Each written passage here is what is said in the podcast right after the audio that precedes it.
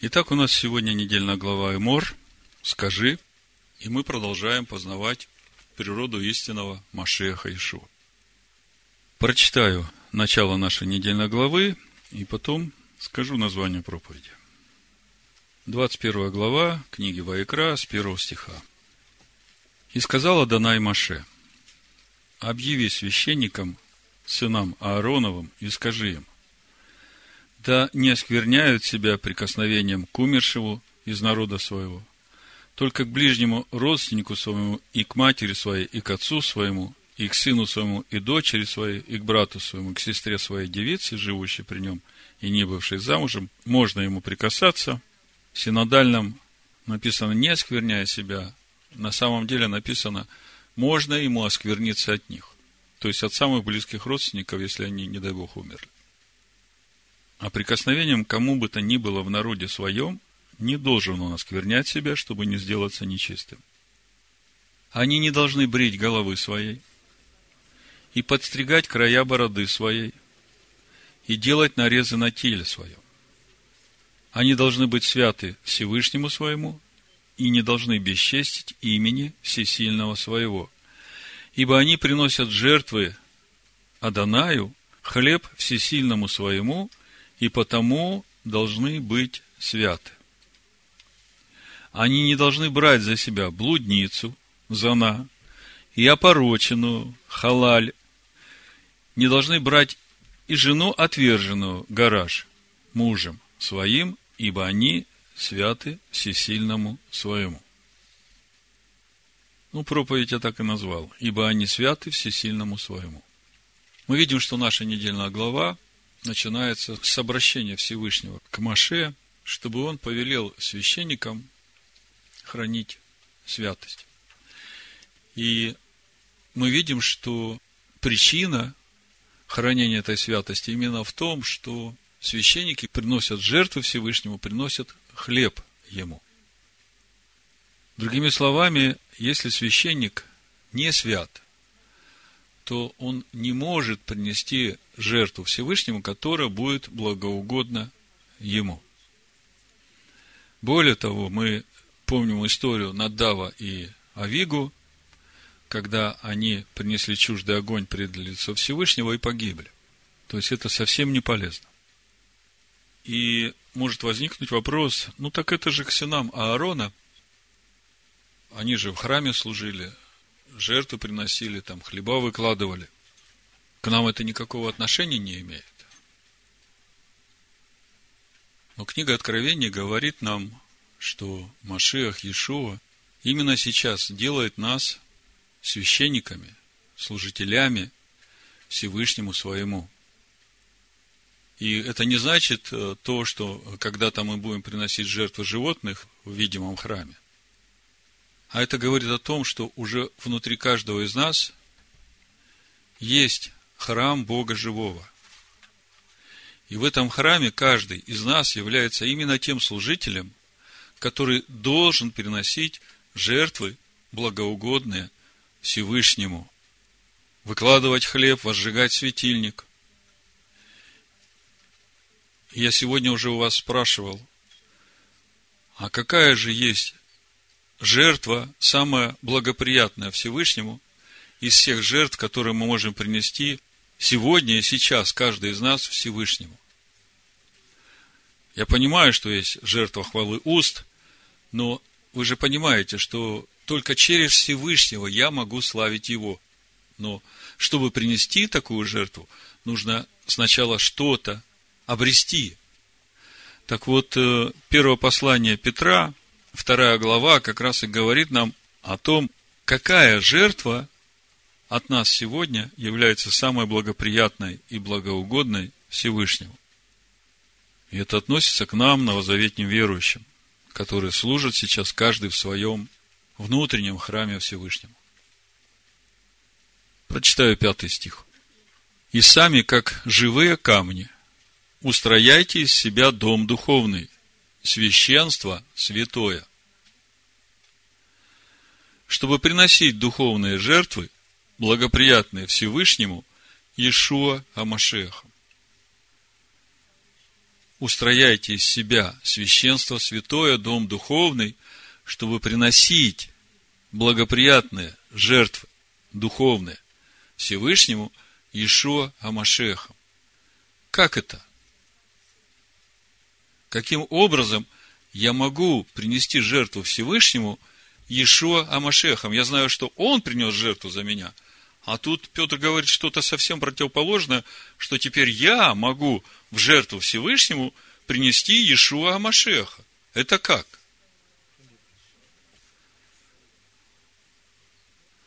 Так вот, суть очень простая. Новая природа во мне, которую я обретаю через обрезание своего сердца и взращивание там живого Слова Божьего, Машиаха Иешуа. Это и есть самая благоприятная жертва Всевышнему. И именно такие жертвы мы приносим в нашем внутреннем храме Всевышнему. Так вот, можем ли мы приносить такие жертвы Всевышнему, если мы не будем святы? Поэтому, чтобы приносить такие жертвы Всевышнему, нам надо сейчас погрузиться в нашу недельную главу, и мы сегодня коснемся только одного вопроса из всего, что здесь написано. Понятно, что брить головы своей кругом, подстригать края бороды, делать нарезы на теле своем, а если мы посмотрим предыдущую недельную главу, там обращение ко всем сынам Израилевым, там также написано: не наноси на своем теле письмена. Это 19 глава, 27-28 стих написано: «Не стригите головы вашей кругом и не порти края бороды твоей, ради умершего не делайте нарезов на теле вашем и не накалывайте на себе письмен, я Адонай». Когда мы читаем «я Адонай», это очень строго. Это то же самое, как отец в доме своим детям говорит: вот это и вот это делай, я сказал. То есть, это значит, если ты это не сделаешь, у тебя будут большие неприятности. И дети это понимают. Поэтому, когда мы читаем «я Адонай», то мы должны понимать, что это очень серьезно. Что значит «не стриги головы вашей кругом»? Ну, вы знаете, сейчас такая прическа под горшок. Тут наверху оставляют волосы, а здесь все выстригают. Что значит «не стриги края бороды»? Это вот волосяной покров у мужчины растет от виска до подбородка, да? Когда оставляют только козлиную бороду, а вот это все выстригают на щеках, меняют форму. Вот это значит стричь края бороды. То есть Всевышний говорит: все, как я сделал, ты к этому не можешь добавить ничего, потому что если ты что-то добавишь или изменишь, ты осквернишь это. А вы должны быть святы. То же самое письмена на теле. Люди думают, что они, написав что-то на теле, украсят себя этим. На самом деле они оскверняют себя этим. Я коснусь сегодня одного стиха, 7. Они не должны брать за себя блудницу, зана, и опороченную халаль. Ну, кто такая блудница, это понятно. А кто такая опороченная? Если посмотреть по Стронгу: пораженная, убитая, оскверненная, обесчещенная, потерявшая свою девственность. И не должны брать и жену отверженную, гараж, мужем своим, ибо они святы всесильному своему. Мы сегодня поговорим о важности девственности. Мы сегодня будем говорить о том, как построить благословенную семью со здоровыми духовно детьми.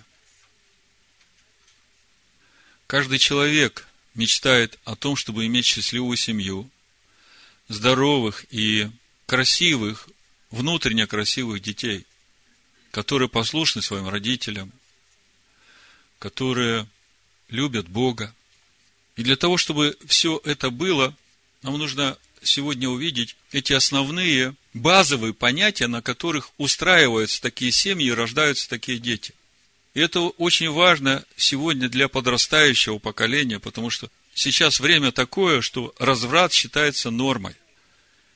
Так вот, вопрос в том, надо ли девушке позволять терять свою девственность до замужества, чем это может закончиться для нее.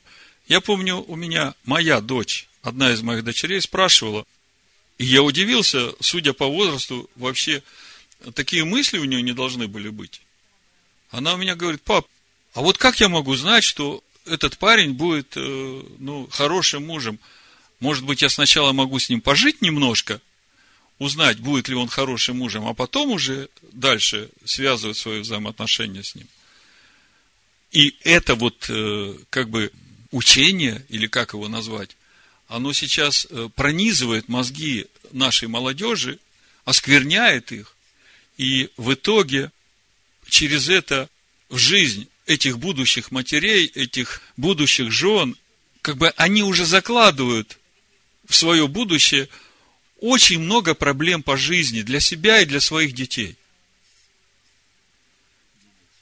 И вы знаете, в Торе об этом уже давно сказано. И когда ученые находят ответы на какие-то вопросы, вот в наше время уже, они говорят, вот как это работает. На самом деле, об этом в Торе уже написано 3500 лет назад.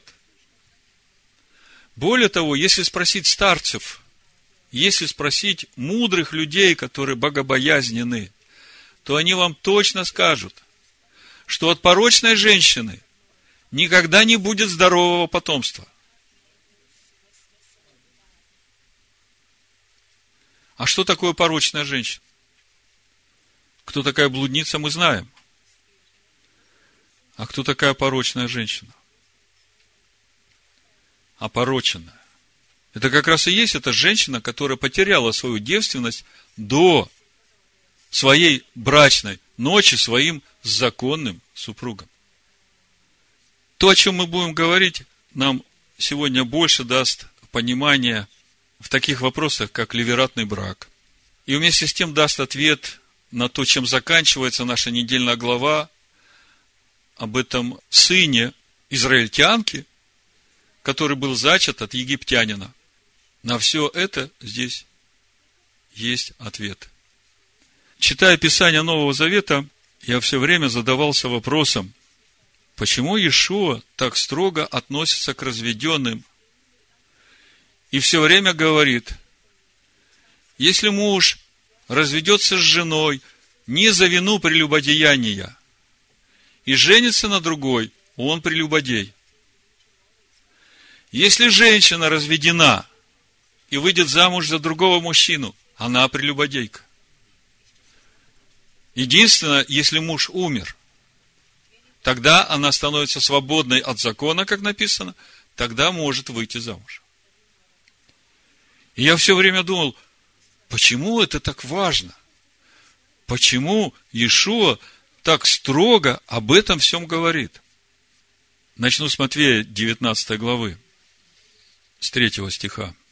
«И приступили к нему фарисеи, и, искушая его, говорили ему, по всякой ли причине позволительно человеку разводиться с женою своею?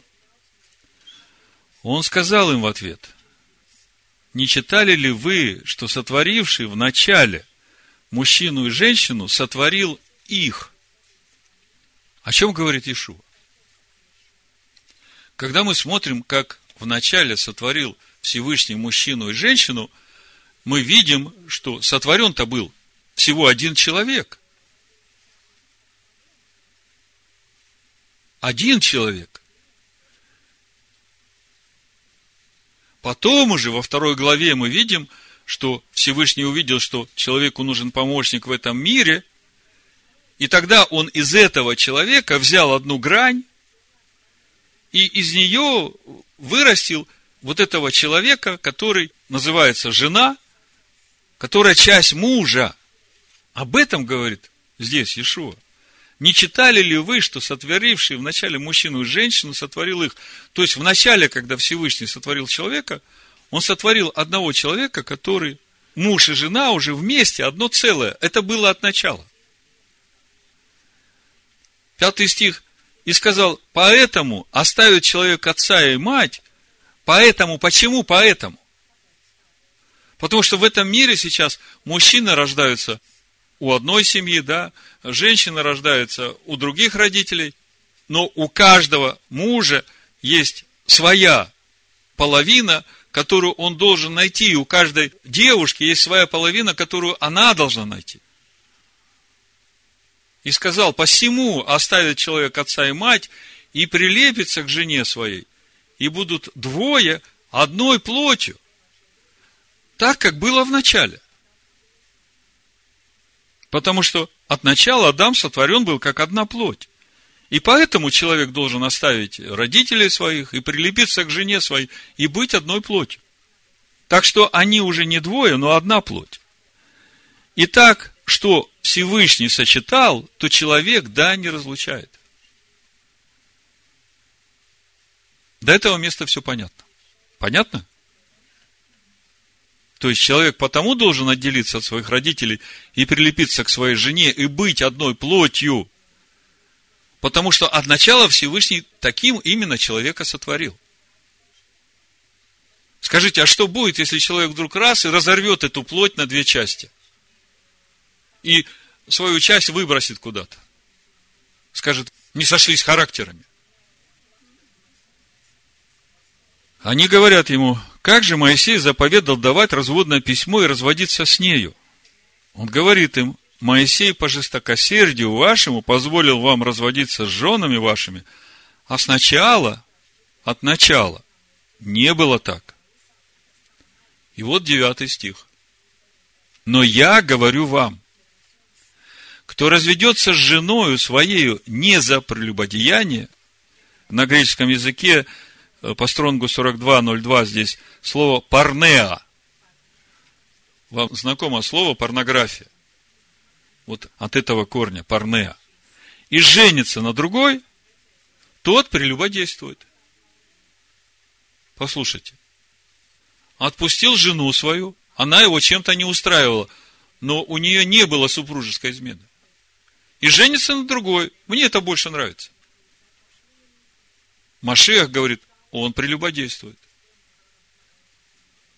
И женившийся на разведенной, то есть нашел другую женщину, которую тоже свой муж отпустил, не за прелюбодеяние, или не знаю за что, но женился на разведенной. Опять прелюбодействует. То же самое Иешуа говорит и в Нагорной проповеди. 5 глава, 32 стих. А я говорю вам, кто разводится с женой своей, кроме вины, любодеяния,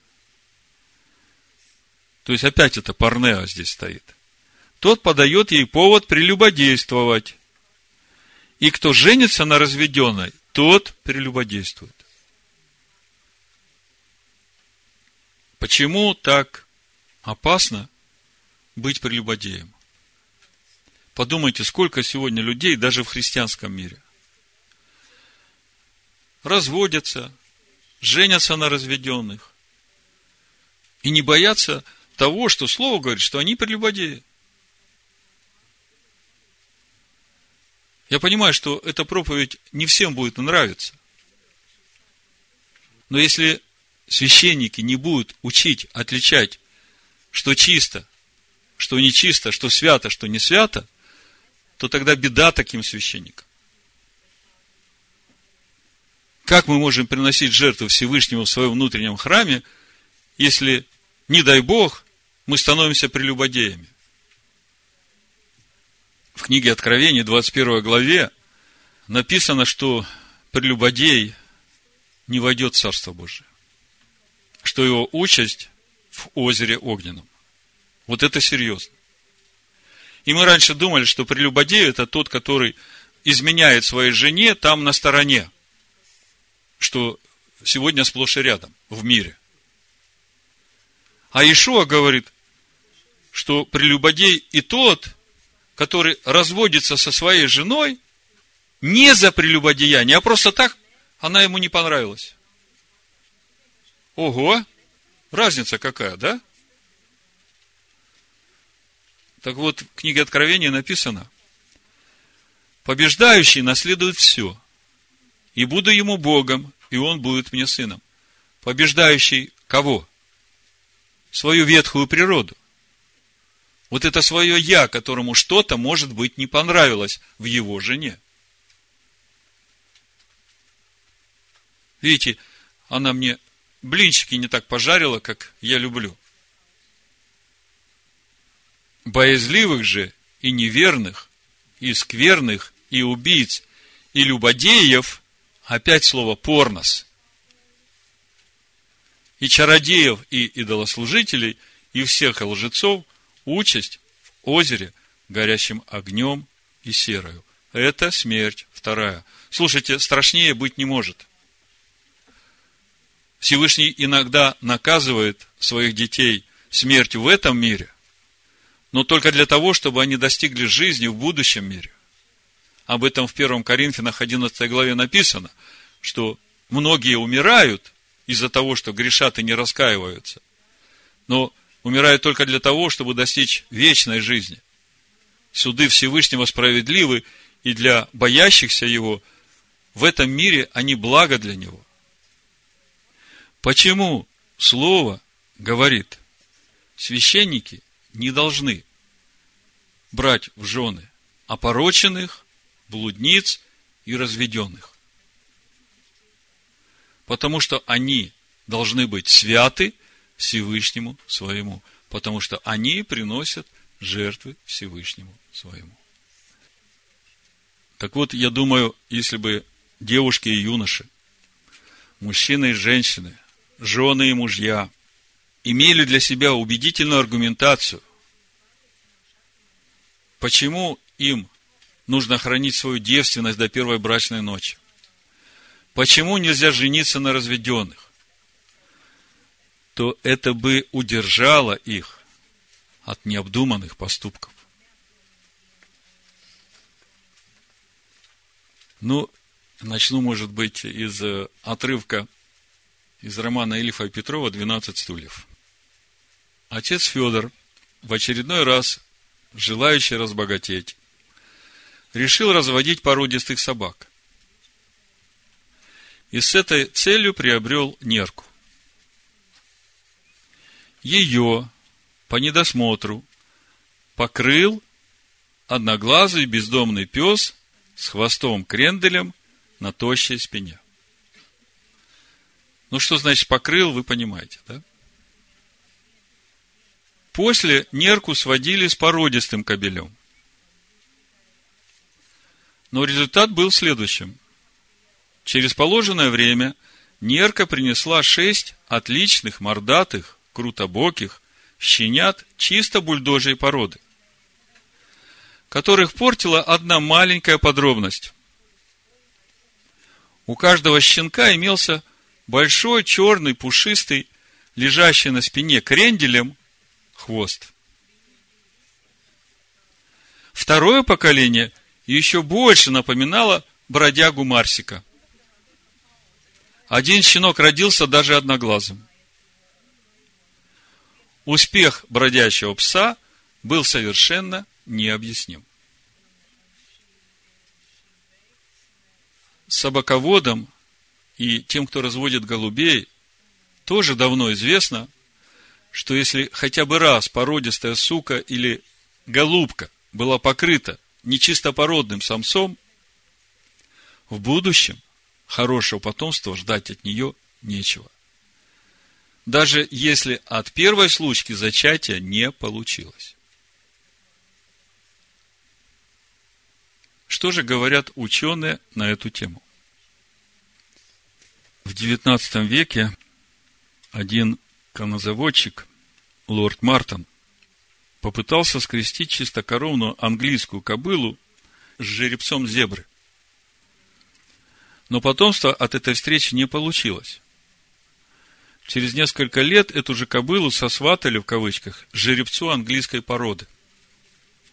Через 11 месяцев у нее родился жеребенок, круп которого был покрыт полосками, как у зебры. Данное явление было названо телегонией. что означает влияние первого полового партнера на признаки последующего потомства, рожденного от других партнеров. Феликс Ле Донтек, коллега Чарльза Дарвина, написал книгу «Индивидуальная эволюция, наследственность и неодарвинисты». Это 1899 год. В главе «Телегония» или «Влияние первого самца» описал приводимые опыты и также сделал предположение, которое в скором времени подтвердилось, что ребенок, родившийся от женщины, у которой до этого было много половых партнеров, может иметь наследственные признаки от них всех. Тут объясняются принципы, как это работает, механизм передачи генетического материала и принцип волновой генетики. Это то, что происходит внутри женщины, которая принимает вот этот генетический материал от мужчины при половом акте. Пишется, немножко науки, чтобы это было до конца убедительно тем, которые будут слушать, и это будет для них убедительной аргументацией, удержаться от всяких беспорядочных половых взаимоотношений. При попадании в организм женщины клетка чужого активного генетического вещества разрушается. Разрушается также и ядро чужой клетки, ее хромосома, но при этом сохраняются макромолекулы ДНК. Они называются плазмиды. Плазмиды – это дополнительные факторы наследственности, расположенные в клетках вне хромосом, и они способны удваиваться автономно, но при этом они эксплуатируют репликационную систему клетки-хозяйки. Плазмиды широко используются в генной инженерии для переноса генетической информации и генетических манипуляций. Вы слышали о генно-модифицированных продуктах. И вы знаете, какое последствие имеют эти продукты для организма человека. Вот эта искаженная генетическая информация, попадая в организм человека, она засоряет чистоту ДНК самого человека и влиять начинает на саму ДНК. То же самое с вот этим генетическим материалом, который попадает вовнутрь женщины от другого мужчины. Он там остается, и вот эта информация, она теперь постоянно там присутствует, и она постоянно теперь будет влиять на последующие процессы деторождения до того момента, пока женщина будет способна рождать. Поэтому, когда голубка была покрыта нечистопородным голубем, то от нее уже не ждали хорошего потомства. То же самое и Ильф и Петров пишет в 12 стульях. Эта информация будет проявляться постоянно. Должны ли современные девушки, принимающие решение до брака начать интимную жизнь, знать это? Я думаю, безусловно, должны. Этому надо их учить. Вообще, как в Торе написано, девочки с 12 лет, они уже бат-мицва, дочь заповеди. И к этому времени они уже должны знать все это, чтобы заботиться о полноценном и здоровом, генетически чистом потомстве. Потому что, чем больше у женщин дородовых сексуальных связей с разными половыми партнерами, тем сильнее засорена ими ее хромосомная цепочка, и тем меньше у нее шансов родить генетически своих детей от своего супруга. Поэтому девичья честь – это понятие нравственно-генетическое, а девственность – признак генетической чистоты. Вот говоря о девственности, ученые все время задаются вопросом, для чего вообще существует девственная плева?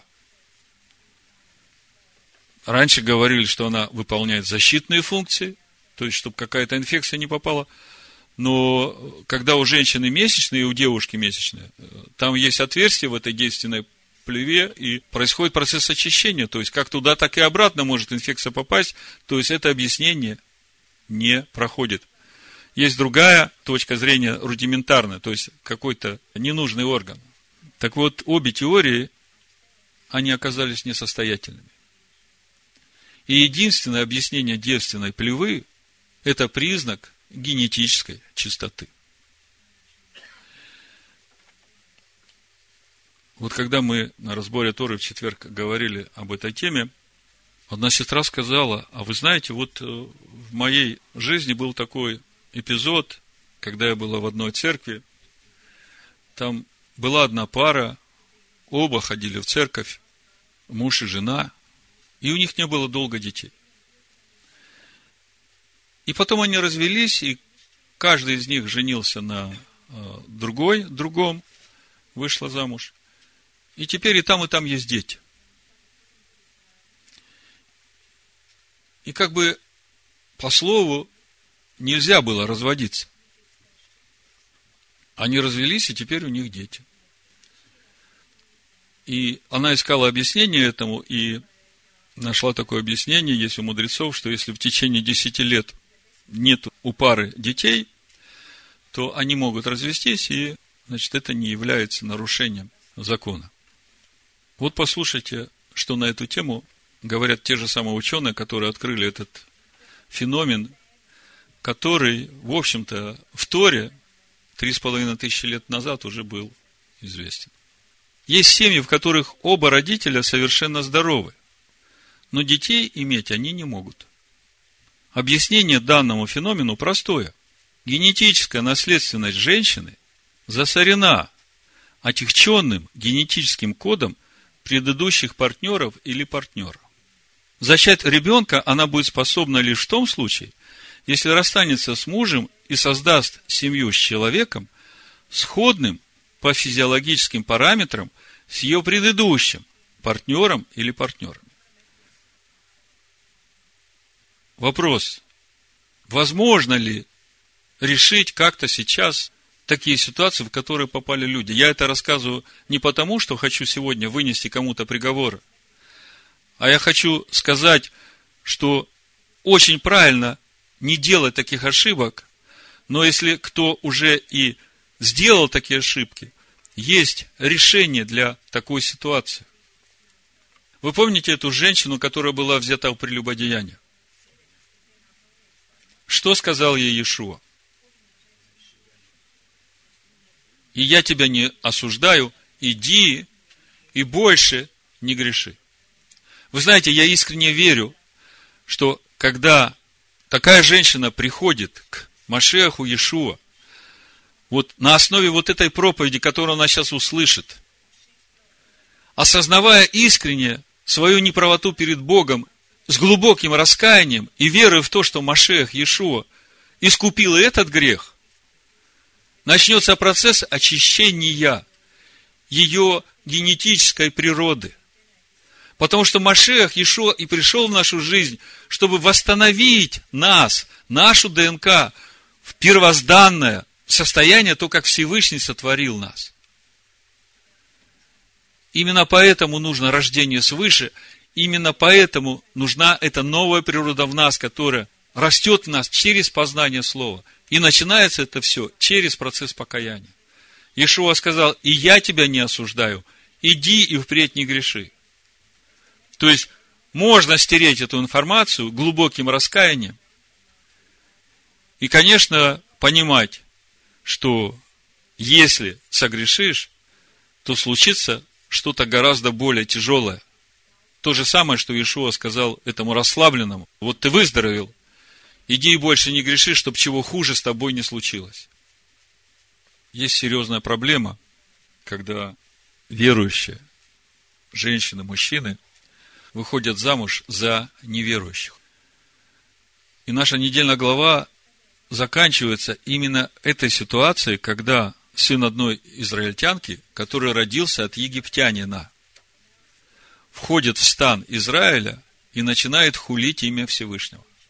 Спрашивается, он вышел из Египта вместе со своей мамой, он видел все чудеса, он видел славу Всевышнего, когда Всевышний спустился на гору Синай. Казалось бы, сколько еще аргументации нужно человеку, чтобы он благоговел перед именем Всевышнего. Что мы читаем? Вышел сын одной израильтянки, родившийся от египтянина, к сынам Израилю, и поссорился в стане сын израильтянки с израильтянином. хулил сын израильтянки имя Адоная и злословил, и перевели его к Моше. Слушайте, поссорился с израильтянином, а хулить начинает имя Адоная. Откуда это идет? Вы понимаете, что это вот изнутри человека идет, из его дабы, я бы сказал, из его природы. И посадили его под стражу, 12 стих, доколе не будет объявлена им воля Адоная. И сказал Адонай Моше, говоря, выведи злословившего вон из стана. И все слышавшие пусть положат руки свои на голову его, и все общество побьет его камнями. Послушайте, не надо думать так, что вот я верующая, но он неверующий, но он как бы не против того, что я хожу в общину, что я читаю Писание, но ему это не интересно, но он как бы согласен на эти мои странности, у него другие цели, у него большие планы, он хочет весь мир завоевать, и он такой классный, он меня понимает, он меня слушает. Хочу сказать, до тех пор, пока он не станет обрезанным сердцем, до тех пор, пока он не придет к вере в единого Бога, не связывай свою жизнь с Ним. Потому что проблема будет в детях. Дети будут вот такие, как сын израильтянки от египтянина. Когда придет трудная ситуация в его жизнь, он начнет хулить имя Всевышнего. А тебе нужны такие дети? В таком роде Всевышний жить не будет.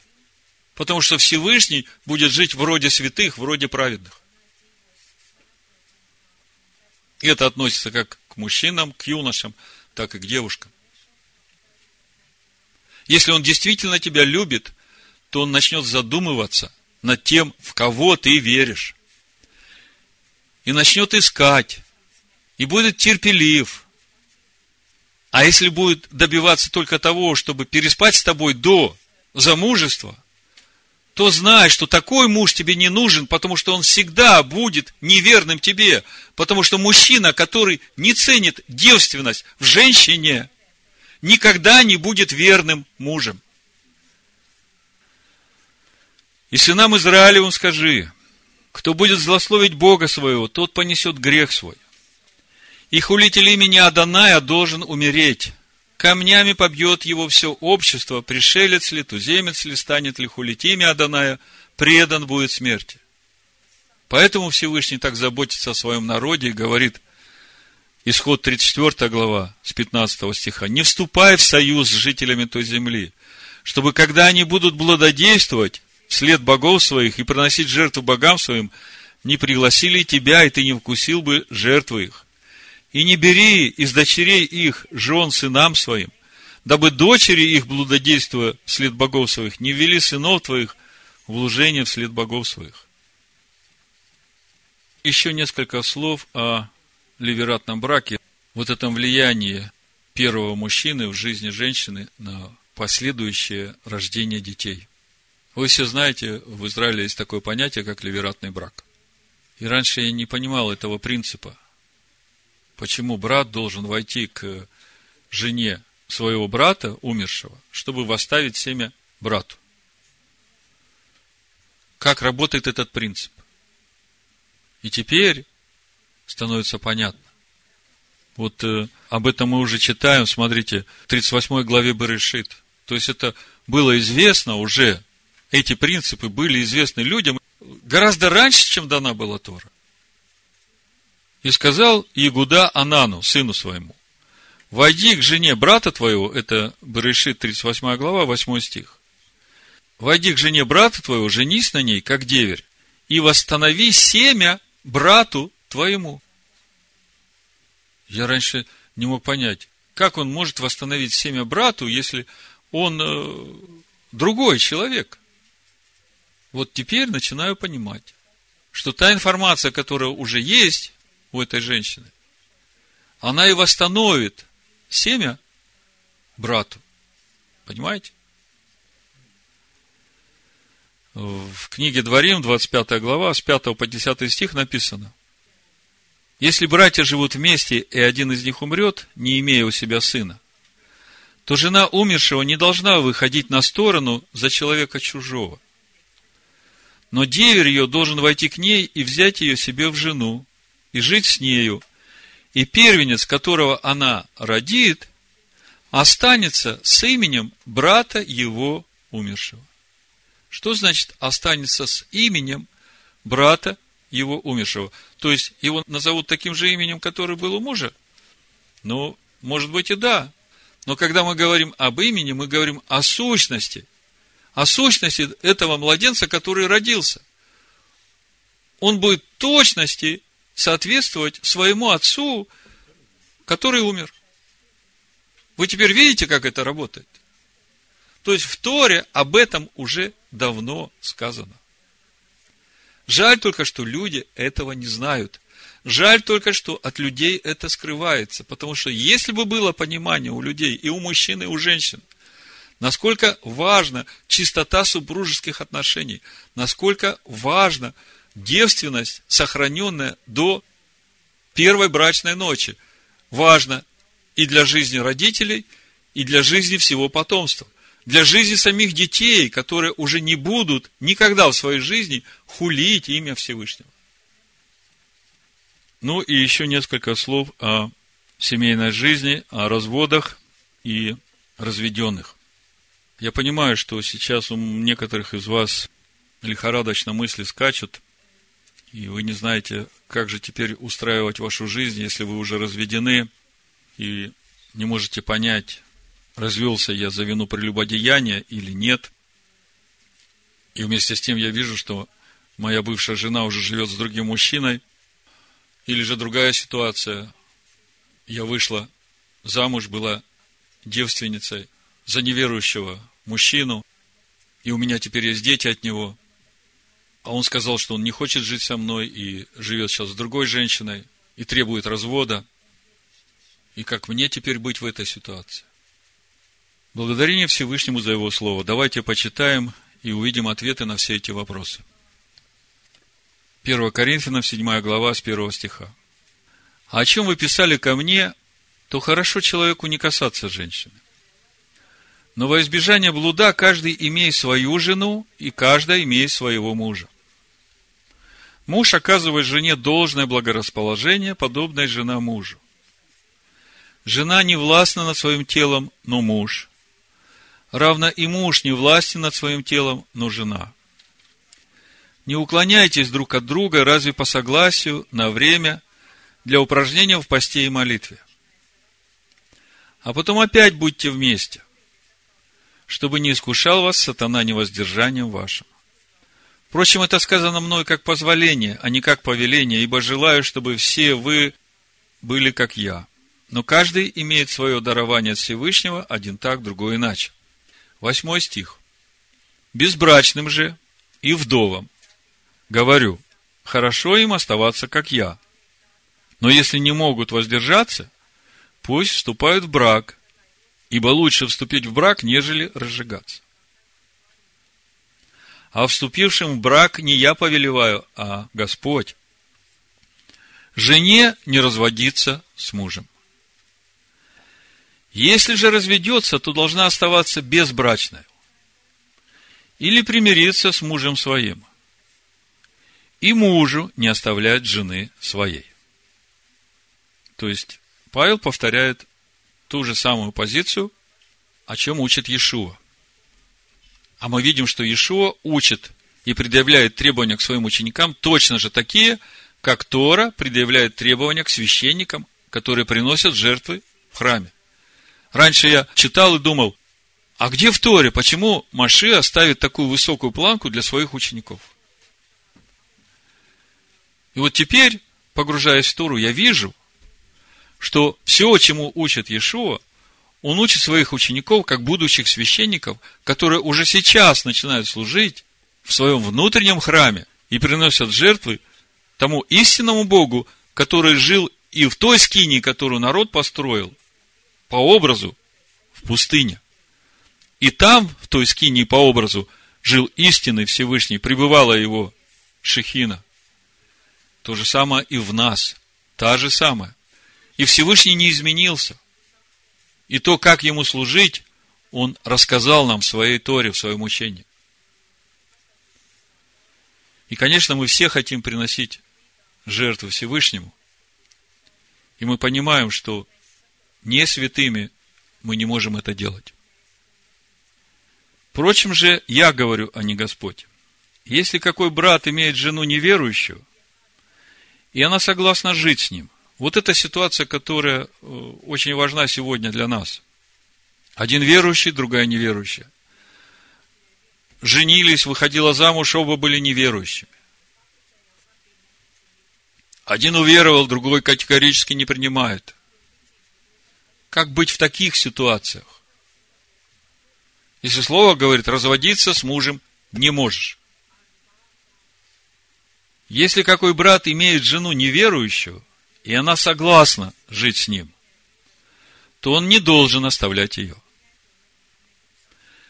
И жена, которая имеет мужа неверующего, и он согласен жить с ней, не должна оставлять его. Ибо неверующий муж освящается женою верующую, и жена неверующая освящается мужем верующим. Иначе дети ваши были бы нечисты, а теперь святы. Это очень важный момент. Если муж или жена неверующая согласны жить с вами, то ваша жизнь, ваша богобоязненность, ваша святость, ваша наполненность Духом Всевышнего будет освящать и вашего мужа, и ваших детей. И это очень важно, чтобы дети росли в святости. 15 стих. Если же неверующий хочет развестись, пусть разводится. То есть, неверующий муж или неверующая жена хочет развестись, а ты верующий. И ты знаешь, что по слову ты не имеешь права разводиться. Слово говорит, апостол Павел говорит, пусть разводится. Брат или сестра в таких случаях не связаны. К миру призвал нас Господь. Сразу возникает вопрос, что значит не связаны? Потому что, если жена развелась с мужем, то слово говорит, она уже не имеет права выходить замуж за другого. Разве что только когда муж умрет. А если муж неверующий или жена неверующая и хочет развестись, то потом, когда вы уже разведенные, верующий может второй раз выходить замуж или жениться, или не может. Апостол Павел говорит, не связаны. И вот это слово «не связаны», очень важно понимать его значение. Тут же в 39 стихе этой же главы апостол Павел говорит, жена связана законом, доколе жив муж ее. В 14 стихе слово «связаны» это по Стронгу 14.02. Порабощать, покорять, обращать в рабство, становиться рабом, быть в порабощении.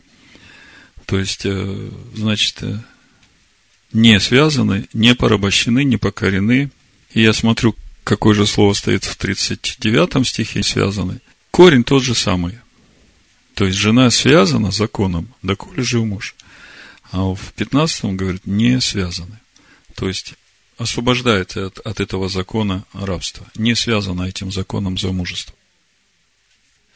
Поэтому апостол Павел говорит, если неверующий муж хочет с тобой развестись, то ты разводись ради мира, ради сохранения шехины в доме, чтобы дети не видели вот этого скандала и не росли в этой атмосфере раздора. Но если ты захочешь выйти замуж или жениться, то ты можешь это сделать, потому что ты не связана или не связан вот этим законом замужества с твоим бывшим мужем или женой. Вот что значит «не связаны». В 39 стихе апостол Павел говорит, «Жена связана законом, доколе жив муж ее. А здесь он говорит, брат или сестра в таких случаях не связаны. Если же муж ее умрет, свободно выйти за кого хочет, только в Господе. То есть, если неверующий муж хочет с тобой развестись, то ради мира можешь развестись.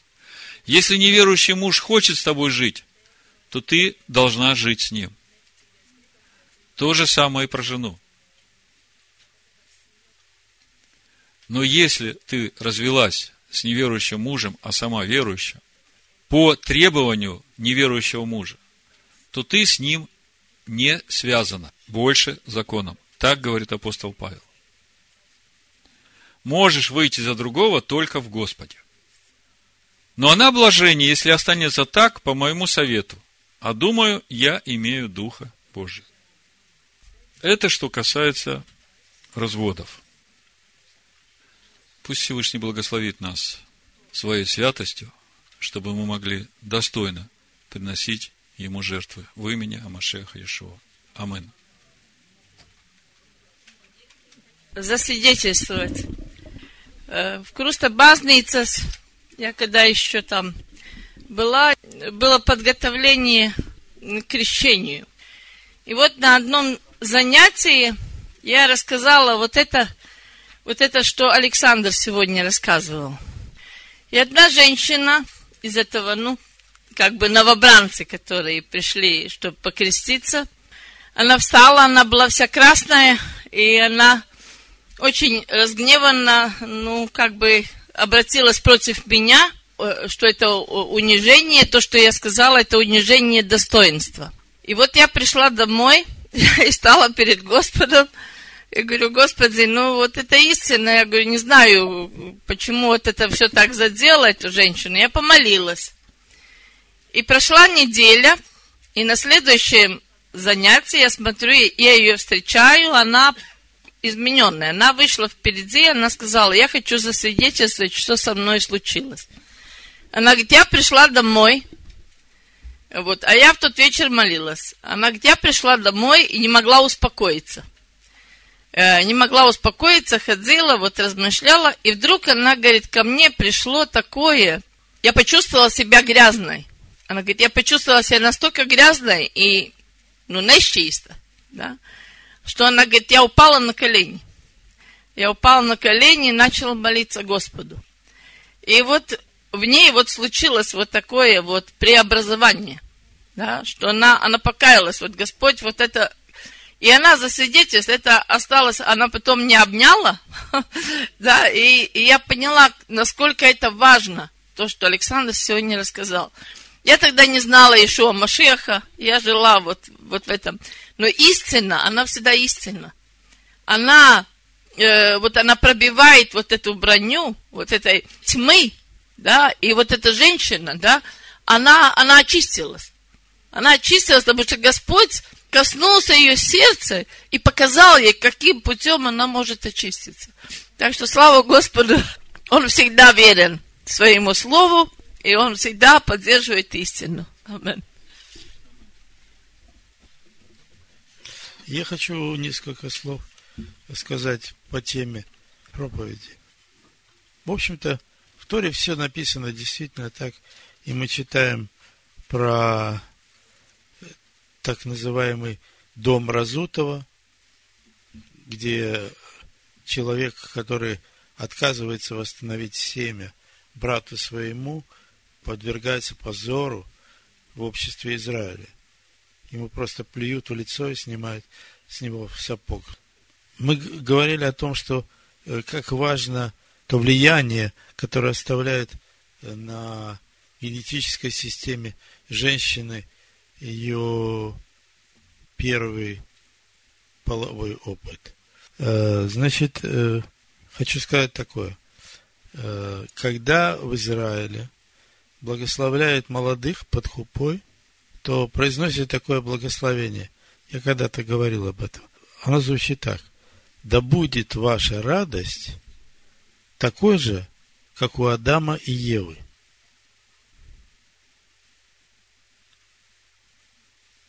А какая радость была у Адама и Евы?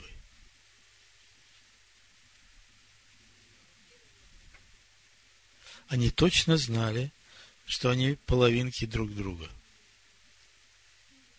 И в этом вот вся эта драгоценность, о чем говорит нам Тора, именно в этом.